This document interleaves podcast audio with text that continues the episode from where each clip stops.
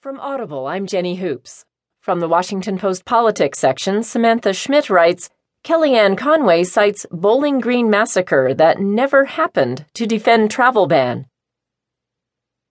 Kellyanne Conway has taken alternative facts to a new level. During a Thursday interview with MSNBC's Chris Matthews, the counselor to the president defended President Trump's travel ban related to seven majority Muslim countries. At one point,